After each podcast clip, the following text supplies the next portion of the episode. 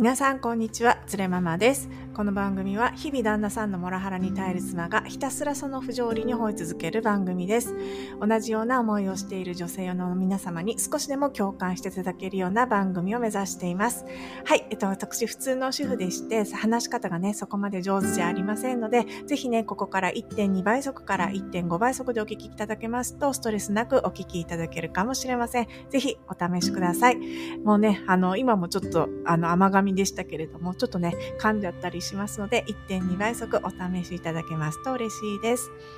はい、えーと、本日のテーマなんですけれども、えー、週末はモラオが家にいるので息苦しい話、モラオの普段生活ルーティンっていうお話をさせていただきたいと思います。えっと、今日はですね、そんなに難しい話もなく、シンプルにモラオの悪口を、まあ、言っていく回にしたいかなと思ってます。まあ、たまにはね、こんな回もいいのかなって思ってね、ちょっとやってみたいかなと思います。ね、で、先週末もですね、まあ、週末って、まあ、えー、週末働いていらっしゃるモラオさんもいらっしゃるかもしれないんですけれども、まあ、基本的にうちは平日仕事で土日休みなので、週末には夫がおります。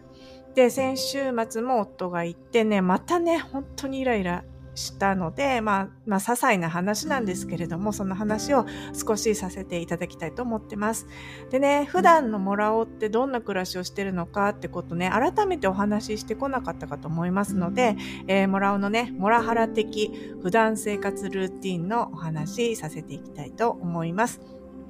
ね、で、この話していく中で、うわ、ああ、うちもそうだわって思ってくださるところがありましたらね、ぜひね、コメントいただけますととっても嬉しいです。えー、よろしくお願いします。で、えー、まあ、早速なんですけれども、まあ、先週末で言いますと、まあ、土曜日ね、まあ、朝起きるじゃないですか。で、週末は大体な、やっぱりね、皆さんもそうだと思いますけれども、疲れてらっしゃいますよね。で、普段私なんですけれども、まあ、お弁当を朝ね、えー、作ってから、その、あ、平日はですね、お弁当を作ってから、その身支度を、自分の身支度もして、そして子供たちを学校に送っていくので、普段平日は大体ろくじ頃に起きます。で、私パートの仕事もしてるんですけれども、在宅ワークなので、あの起床時間ろくじで済んでるんですけれども、もしねあの外に働きに行かないといけなかったらば、まあ、ごじ台にはね、えー、絶対起きないと間に合わないようなっていうような感じなんですね。もうろくじに起きてもギリギリ間に合うみたいな感じです。で、私は本当に小さい頃から朝が苦手なんですけれども、まあね、あのやっぱお弁当を作んなきゃいけないので、ろくじに起きてね、お弁当を作ってます。で、もうやっぱりね、朝苦手なんで疲れるんですよね。なので、土曜日は少しでも遅くまで寝てたいなと思って、こうゆっくりね、寝てるわけです。何もない、予定がない時はですね。でも、まあ、モラオの方はですね、割と朝方なんですよね。なんかあんまり苦労しなくても朝早く起きれるみたいですね。で、で土曜日の朝も割と早く起きるな、しちじぐらいに起きてんのかな。もうなんか休みの時の方が早く起きてますね。なんかほんと小学生みたいだなと思うんですけれども、それで、でもね、なんかモラオってもうなんて生活音がうるさいんですよ。なんか立てる音がすごいうるさいっていうか、でなんかキッチンでなんかやってるんですけれども、朝からもなんかガチャーンみたいな、ガチャガチャガチャガチャみたいな、何をどうやったらそんな音立つのかなって思うぐらい、なんかキッチンでなんかやってるんですけれども、本当にね、あのいるだけでうるさいんですよね。あ、モラオ来てうるせえなっていう感じで、私ももうちょっと寝たいのになっていう感じで、えー、ちょっと寝床にいるんですけれども、で、子供たちもね、休みの日はね、割と早く起きるんですよね。なんでか、もう学校行く日はもうギリギリまで寝てるけど、まあ、休みの日は早く起きて、なんか iPad とか見て好きなことやってるんですけれども、子供たちはね、その iPad とか見ておとなしくしてるから静かなんですけれども、まあ、とにかくね、モラオだけなんかうるさいんですよ。で、あのうちテレビがあるんですけど、皆さんってテレビってご覧に な, なりますか？私多分いっしゅうかんで見るの、朝そのモラオが朝つけてるニュースを一緒に、まあ、ごふんぐらい見るとしてもいちにちごふんぐらいしか見ない気がするんです。あとは YouTube とかね、でポッドキャスト聞いたりとか、そういう風にして過ごしてるので、あので子供たちも iPad 見てるので、テレビって見るのモラオだけなんですよ。で、あのモラはねスポーツとかスポーツニュースが好きなので、えー、それをね大音量で見るわけです、朝からね。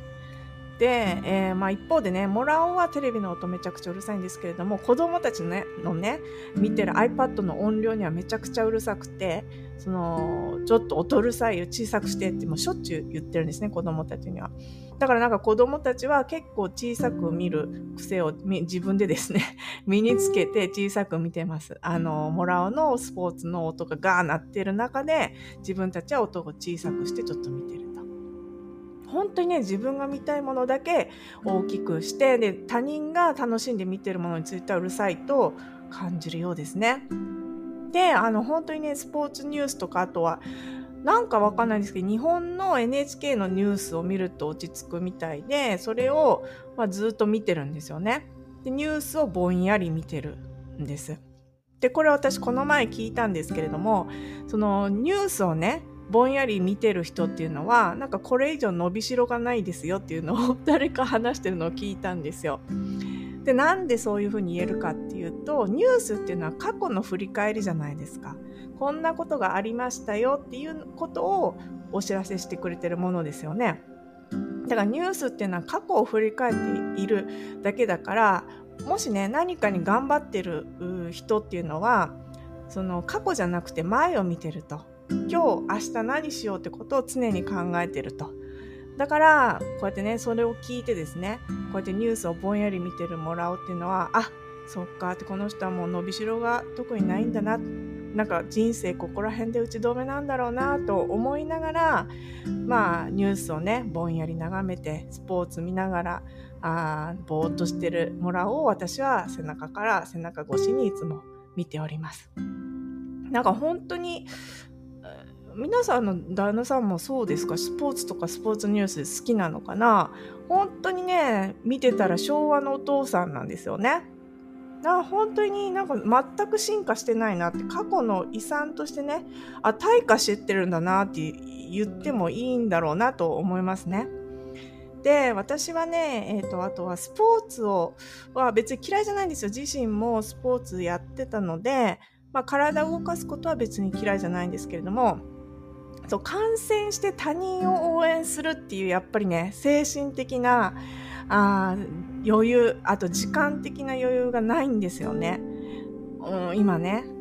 で、でもやっぱりね旦那さん大谷とかねめちゃくちゃ好きで応援されてしてるんですけれども、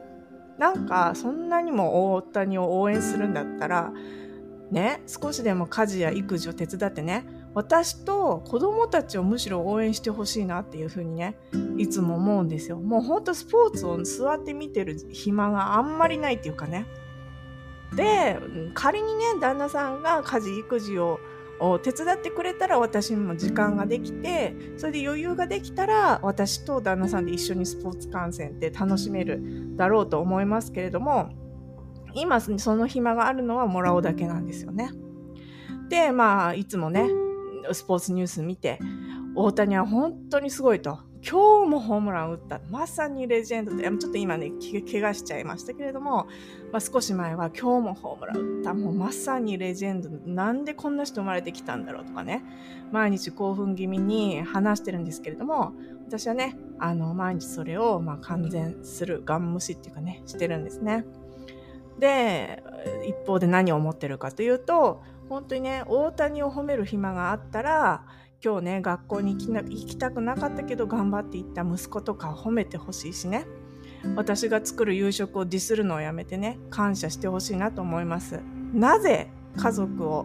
をないがしろにして大谷を称賛するのか、私には理解できないですね。で私がねもうなんかスポーツ観戦嫌だなって思う理由は、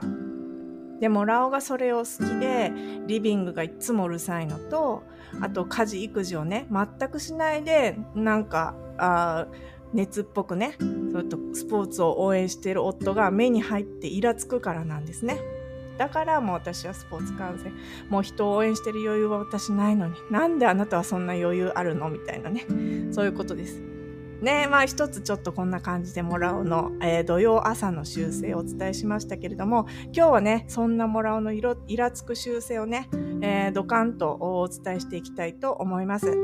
私のお家のねモランもそうだよとかねっていう項目ありましたらね、ぜひコメントいただけますと嬉しいです。はい、それでは後半もぜひお聞きいただけますと嬉しいです。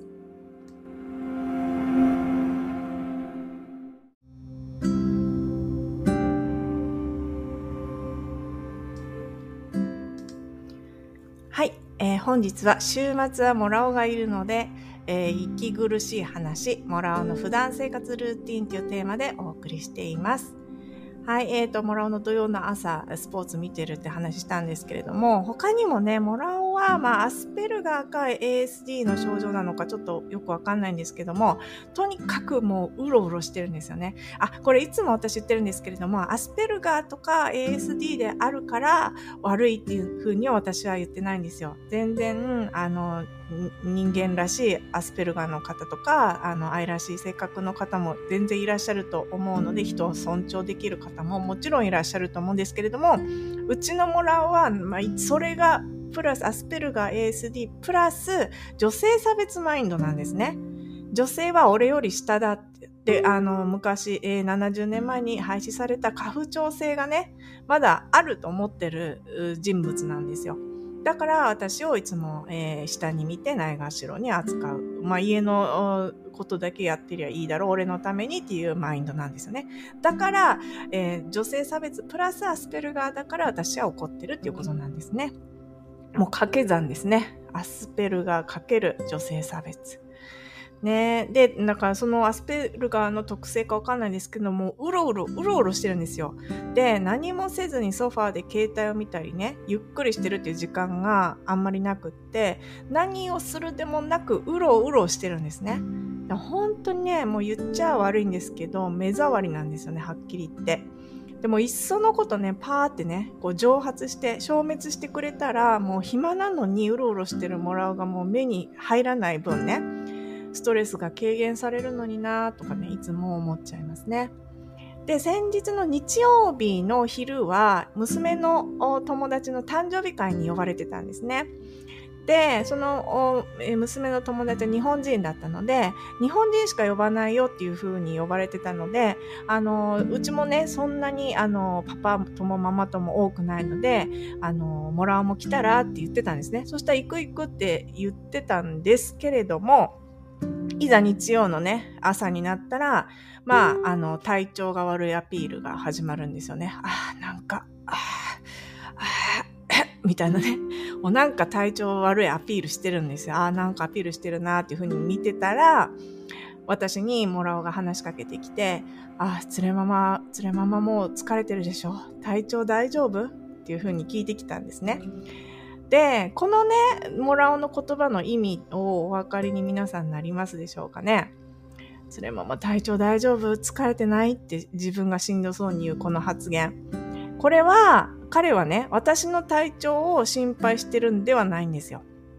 で、この言葉へのね、あの、私への期待される返答の正解は、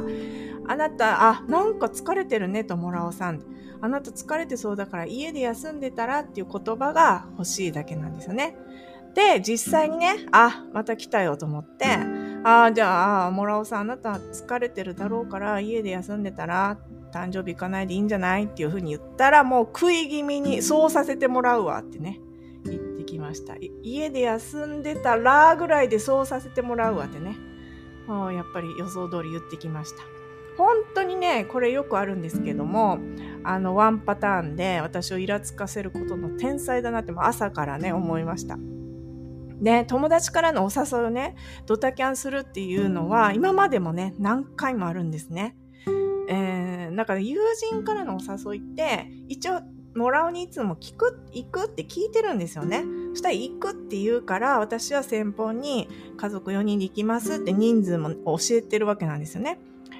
先方の方はその人数をカウントしてやっぱり食事の準備をしている場合だってもちろんありますよね。まあ大体かもしれませんけれどもね、なんかなんかそういうのをやっぱりモラオは全く考えないので、モラオがねドタキャンするたびにああまたかってね、えー、とっても残念な気持ちになるんですよ。なんか無理して行った方がいいよとかね、なんかそのその人も準備してくれてるのに悪いんじゃないとははね、まあ、言ったこともありますけれども、まあ、なんかあんまり無駄だなと思ってもう言ってないですね。まあ、とってもね、とにかく残念な気持ちになるんですけれども、もう慣れたって感じですね。ねえ、なんかこうやって私たちの夫婦仲って本当に悪いんですけれども、まあ、その原因って何かって言ったら、やっぱりね、お互いがいっぱいいっぱいだってことがあると思うんですよ。で、彼はね、仕事にね、自称忙しくて、でやっぱり私は仕事と家事と育児に忙しいですよね。でお互いが、まあ、土日、土日とかね、結構疲れてるんですよ。この先週はですね、土曜日も結構忙しくて、子供たちのサッカーがあったので、ほとんど一日出ずっぱりだったんですね。だからお互いにやっぱ疲れてると。そうなると、お互いに思いやりが持てなくなりますよね。で、あのー、まあ、お互いに疲れてお互いに思いやりが持てなくなったのはなぜだろうって思ったらば、なんか私が途中で私だけが思いやることに疲れたんじゃないかなっていうふうに言ってもいいと思います。それなりに私ってやっぱり他人と暮らしてるから相手を思いやる、おもんばかるっていう気持ちはあったと思うんですけれども、え、なんで私だけって途中ね気づきまして、もう、もういいやって思ったんですね。本来は人生はギブアンドテイクなわけです。で、まあ、その誕生会すごく楽しくって、えー、子供たちもたっぷりね、公園で昼から遊んで、えー、終わったのがじゅうはちじだったんですね。夕方のじゅうはちじでもう夕食の時間ですよね。で、だからまた急いでね、えー、私はその誕生会を終えてから夕食を買いに行ったわけです。ちょっと作る時間ないので。で、あのー、ここでね、モラオはね、家に半日いるんだから、一方で私たちは誕生日会に半日いたんだから、あの、彼がね、夕食を準備してくれればいいんじゃないか、その方が効率的じゃないかと思いますよね。でも、まあそうはいかないというか、食事の準備っていうのは、ちょっともらうにはできない相談なのですよね。で、仮にね、えー、何かを、何かをもらうに買ってきて頼んだとしてもですね、あの、もらうに頼むと、子供たちが食べられない辛いものとか、嫌いなものを買ってくるというリスクがね、新たに生じるわけなんですよ。で、例えばね、もらおうはレストランとか行くじゃないですか。でも行っても、た、大抵ね、もらおうが頼むのは、まあ、辛いものとかね、スパイシーなもの結構好きなんですよ。で、辛いもの頼んで、で、それを一人で食べてるんですね。で、私は子供たちが食べられそうなものを選んでシェアとかしたりしてるんですけれども、多分ね、子供たちが何を好きで何が食べられないかっていうのを考えたことね、ないと思うんですよ。今子供ろくさいとはっさいですけれども、えー、子供たちの食の嗜好っていうのは多分全く分かってないと思います。で、さらにね、えっと、買い物頼むともらおうってめちゃくちゃ間違うので、これもね、なんか特性なの、普段、普通の男性はこうならないと思うんですけど、やっぱり、その、特性がある エーエスディー っぽいとか、アスペルガーっぽいっていうところが、ちょっと出てるんだと思うんですけれども、買い物頼むときは本当に詳細に伝えないといけないんですね。で、前にも言ったんですけれども、これね、前いつかのポッドキャストでも言ったんですけども、例えば納豆を買ってきてって頼むじゃないですか。そうすると、おもらうが買ってくるのは、タレなしの納豆とか、ひき割り納豆を買ってくるんですよ。で、私は納豆って言ったら、なんか普通のなんかおかめ納豆みたいな、タレの、タレとか、あの、からしのついてる、普通の納豆を買ってきて欲しかったんですけれども、まあ、タレなしを買ってくるパターン。で、タレあるの買ってきてってこの時に言ったら、なんでそんなこと言うの？醤油かけりゃいいじゃんって言ってくるんですね。ね。で、あとは、ひき割り納豆を買ってきたので、この時は、あ、ひき割りじゃなくて、できれば普通の納豆を買ってきてほしいんだけどって言ったら、ああ、全然気づかなかった。それひき割り納豆だったって。言ってたんですね。あの、引き割りって書いてありますよねって思ったんですけども、んなんかね、こんな感じなんです。あとは、鶏もも買ってきてって頼むと、鶏胸肉買ってきますよね。で、春菊買ってきてって頼むと、パクチー買ってくるんですよ。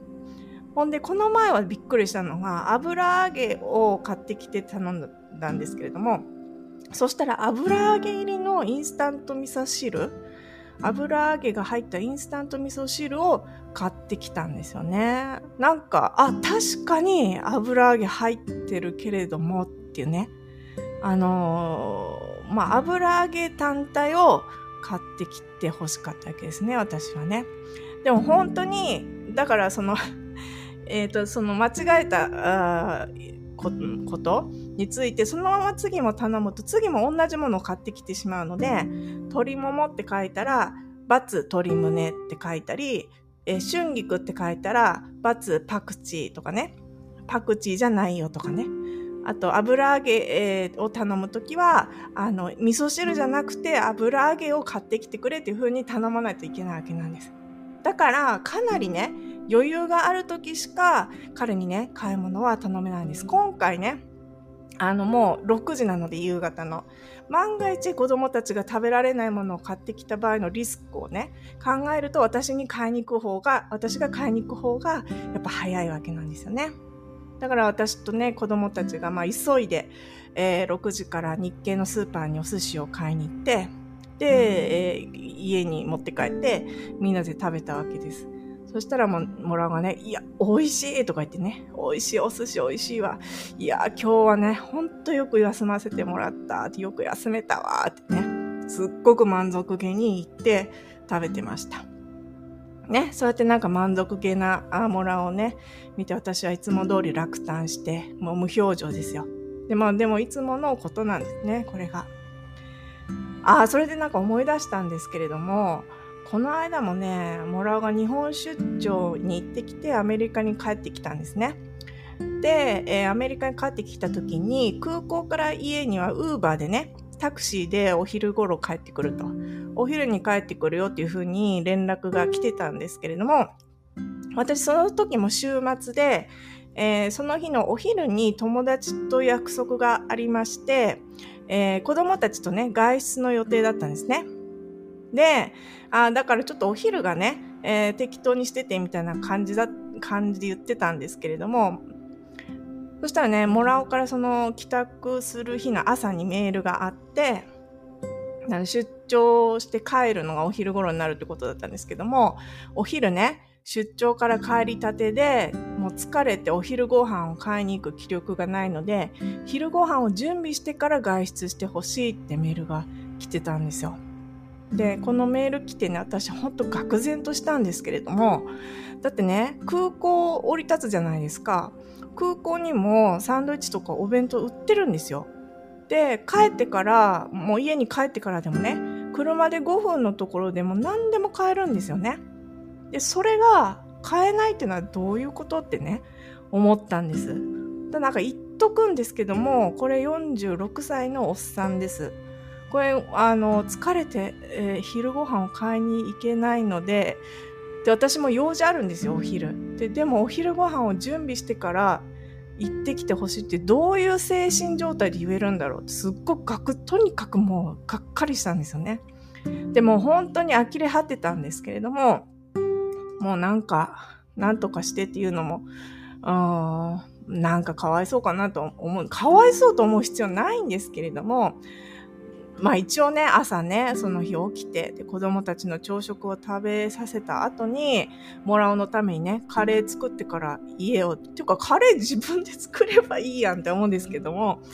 モラオのためにねカレーを作ってからその家を出たんですよね、子供たちと。本当にねそこまで何もできないんであればそのままのたれ死ねばいいのにと思って、こう念じてね作ったんですよカレーを。す超急いでてですね、朝ごはん作った後に。でそのまあ念じて私が念を入れたカレーをねモラオが食べたみたいなんですけれども、なんか本当に腹立たしかった愕然としましたね。であとあこれも思い出したんですけども、あと旅行帰りもですねなんかいつも腹立つんですよね。で旅行帰りってなんか疲れてるじゃないですか。だから私はなんか食べてから帰りたいんですよ。例えば昼に着きそうなら昼ご飯食べてから帰って作るのは夕食にしたいし、夜に着きそうなんだったら、えー、食べて帰ればすぐ寝られるじゃないですか。だから旅行帰りってなんか食べてから帰りたいんですよね。でもなんかねいつた大体なんですけど、モラオは旅行帰りはなんか外出外食続きだったから家でのご飯が食べたいみたいな理由で、大抵ね旅行から帰ってすぐ私が家で食事を作らないといけないんですよ。って本当にこれがいつも嫌なんですけれども、なんかレストラン寄ってほしいって言っても断られるんですよね。で、例えばこれは日本からアメリカとかに帰ってきた時も同じで、なんか帰ってきた途端にサンドイッチなんて食べるの嫌だとか言うんですよ。で、みんなね、そのお店によってサンドイッチを食べたらもう家に帰って寝るだけじゃないですか。お腹空いてるのに家で食べたいって言って帰るんですよ。で、もらおが一人でね、お腹空かせてるならもうそのまま寝ろって言って寝させるんですけれども、子供たちもお腹が空いてるから、なんかね、そのままにしておくことができなくって、結局何か作ることになるんですよ。だもう本当ね、私は旅行帰り途中で何か食べて帰りたいって言ってんのに、それだったら一食分休めるじゃないですか。その旅行の片付けしたりとかね。で、本当にね、こうやって思い出せば思い出すほど腹が立つのがモラオの生態でございます。なんかね、本当にこういう状態で老後自分一人で生きていけると思ってんのかなって、誰かが一生面倒を見てくれてるって前提で生きてて、本当にね心から安心して生きられてるのかなって、それが不思議でならないですよね。はい。でね、このモラオのね、えー、毎日の、えー、夜帰宅後のね生態もぜひ聞いていただきたいと思います。で、彼はね、だいたいじゅうくじからじゅうくじはんくらいに帰ってくるんですね。で、子供たちの習い事がなくて私の方が帰宅が早い時は、まあ私がまあ夕食作りが出来上がるくらいの時間なんです。じゅうくじとかじゅうくじはんとかね。で、モラオが家に着いたら、一応モラオが担当してるのがお風呂掃除なので、お風呂を掃除するんですね。で、まあモラオがね、どうやって掃除してるのかってわからないんですけれども、わからないけども明らかに風呂桶しか洗ってないんですよね。これは明らかです。だからまあ週にいっかいほど、まあお風呂掃除はモラオだけども、あの風呂桶しか洗わないので、まあ言ってるんですよ、これも何回も。で、でもまあ週にいっかいぐらい私が掃除して、モラオが掃除し残したところをまあきれいにしてるんですね。で、なんかよく言われるんですけれども、旦那さんが家事を手伝ってくれた場合ね、旦那さんがしてくれたことについて文句をつけてはいけないって言うじゃないですか。なので、そんな毎回は文句は言ってない、風呂桶しか洗ってないじゃないかって全然言ってないですね。もう数ヶ月にいっかい一応言ってみるみたいな。で、言わないでただ黙って週いっかい掃除してるんですよ。でもこのアドバイス、うん、旦那さんがしてくれたことについて文句つけてはいけないっていうアドバイス、これがね、何のね、誰のためになってるんだろうっていつも思いながら掃除やってますね。で、洗濯物を畳むのも一応モラオの仕事なんですよ。これね、えー、最近ここにねんぐらいやってくれるようになったんですよね、なぜか。これ結構助かるんですけれども、でもね、もう何回言っても靴下をワンペアにねしてくれなくて、片方がいつもどっか行くんですよ。で、あとはモラオは子供たちのパジャマとね普段着の区別がつかないので、しまうところをねいつも間違えてるんですよ。で、あとこれいつも不思議なんですけれども、あの洗濯物って、えー、洗濯機から出して、あの全部畳んでから、あのおのおののクローゼットにしまいませんか？なんかこれ私だけなのかな。で、モラオっていちまい畳むごとにクローゼットまでいちいち持っていくんですよ。例えばバスタオルいちまい頼んだらバスタオルの方に持ってって、パンツあったらパンツ畳んでパンツの引き出しに入れてみたいな、いちまいずつやるんですよ。で、それ見てあのえっとやるから、いやこれね絶対ね、あの全部畳んでからクローゼット入れた方が早いんじゃないのって言っても、もうなんか切れてくるんですよ。それなんどうやってもいいだろうみたいな感じで切れてくるんで、もう言ってないんですけれども、まあどうやってもいいっていうレベルじゃないよねって思いながらも、もう言ってないです。好きな風にやってくれたらいいよって思ってるんですけども。で、最近ね、洋服畳むの多分よっぽどめんどくさいんですよね。最近タンスの上にねお酒置いて飲みながらね洗濯物を畳んでらっしゃいます。まあありがたいですね。まあやってくれるだけね。これについてもね、あのもう旦那さんがしてくれたことについては文句をつけてはいけないって言ってたので、文句は言ってないですね。もう黙ってね、パジャマと普段着の別々にあの間違えて入れてあるのを移動させて、えー、どこかに行った靴下を勝手に探してますね。こうやって、えー、旦那さんがねしてくれたことについて文句をつけてはいけないってことなので、ね、言ってないんですけれどもこの格言ね、誰の何のためになってるんだろうかっていうのは本当にねわからないなって思います。で、でまあ洗濯畳むの、まあ洗濯畳むのはまあ毎日はやってくれないですね。なんかまあ一日おきとかそんな感じなんですけど、まあやってくれるだけ、えー、マシだなと思ってます。そして、えー、まあ夕食ができるまでまたね大音量でスポーツニュースを見てビールを飲んで食事が出てくるのを待っています。そしてまあご飯できたよって言われたらいの一番にね食卓に行っていの一番に食べ出して、でご飯を食べたらそこでね一番風呂、自分が洗ったお風呂ですよねに入って、そして上がってきたらもうベッドルームに入ります。これが、えー、もらおうの一日になります。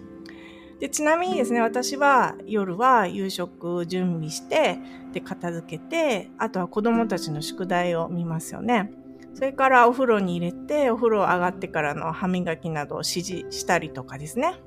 あとは明日のお弁当の準備したり、学校の準備を確認してから、それから、えー、寝る感じですね。えー、まあ、もらわだから本当に楽ですよね。一人暮らしの時とあまり変わらない生活を、えー、されている。それがもらおの生態でございます。ね、まあ、でもちろんね、うん、偏ってるじゃないですか、明らかに。だから何回かね、朝と夜の家事について手伝ってくれるようにもちろん頼みました。本当に真剣に頼んだこともあります。土下座して頼んだこともあります。もう大変だから助けてくださいって何回も言いました。でもね、え、それは母親の仕事でしょって言って言われて、えー、終わりましたね。で、まあなんかそれが辛くなって、なんかもうここまで心が通じないって、私はこんだけ助けてって言ってるのに助けてくれないってことが辛くて、まあ今の生活パターンに落ち着いたって感じですね。で、それ、なんかそれを言ったからわかんない、わかんないんですけれども、洗濯物の畳むのだけはちょっとやってくれるようになってるっていう感じですね。でね、先日なんですけど、ママ友のね、旦那さんが、ね、朝子供に宿題やらせてるけど、それを見るのはパパの仕事なんだって言っててね、言ってて、私は驚愕しました。うちの子供たちは、もらおに言われてね、宿題をやるこ、やるってことないんですよね。パパが子供たちに宿題やってって言っても、やだって言って、絶対やらないんですよ。で、さらにその上で宿題を見るなんてことは絶対にないですよね。だからすごくね、家庭によって全く違う文化というか、えー、今まで歩んできたお互いの社会的な背景をね、全然違った社会的な背景を背負った人が生きてらっしゃる。全然違うんだなっていうふうに痛感したわけです。はいね、なんかこんな感じでね、もらおの普段の生活の生態いかがだったでしょうかね。うちのも似てるよとかね、もういるだけでイライラするしとかね、少しでもね、えー、共感していただけるところがあればコメントいただけますと嬉しいです。ここのねポッドキャストのコメント欄でもいいですし、あのツイッターもねやってますので、ぜひコメントいただけますとね、あの飛び上がって喜びますのでよろしくお願いします。ツイッターのリンク、あ、ツイッター X ですねのリンクはこの概要欄に貼ってますので、ぜひね、えー、コメントいただけますと嬉しいです。はい、えーと、本日も最後までご清聴いただきましてありがとうございました。皆さんこんなね、もらおの、もらはらに負けないで、えー、もら、もらおよりね、豊かで幸せな人生を目指していきましょう。それではまた次回です。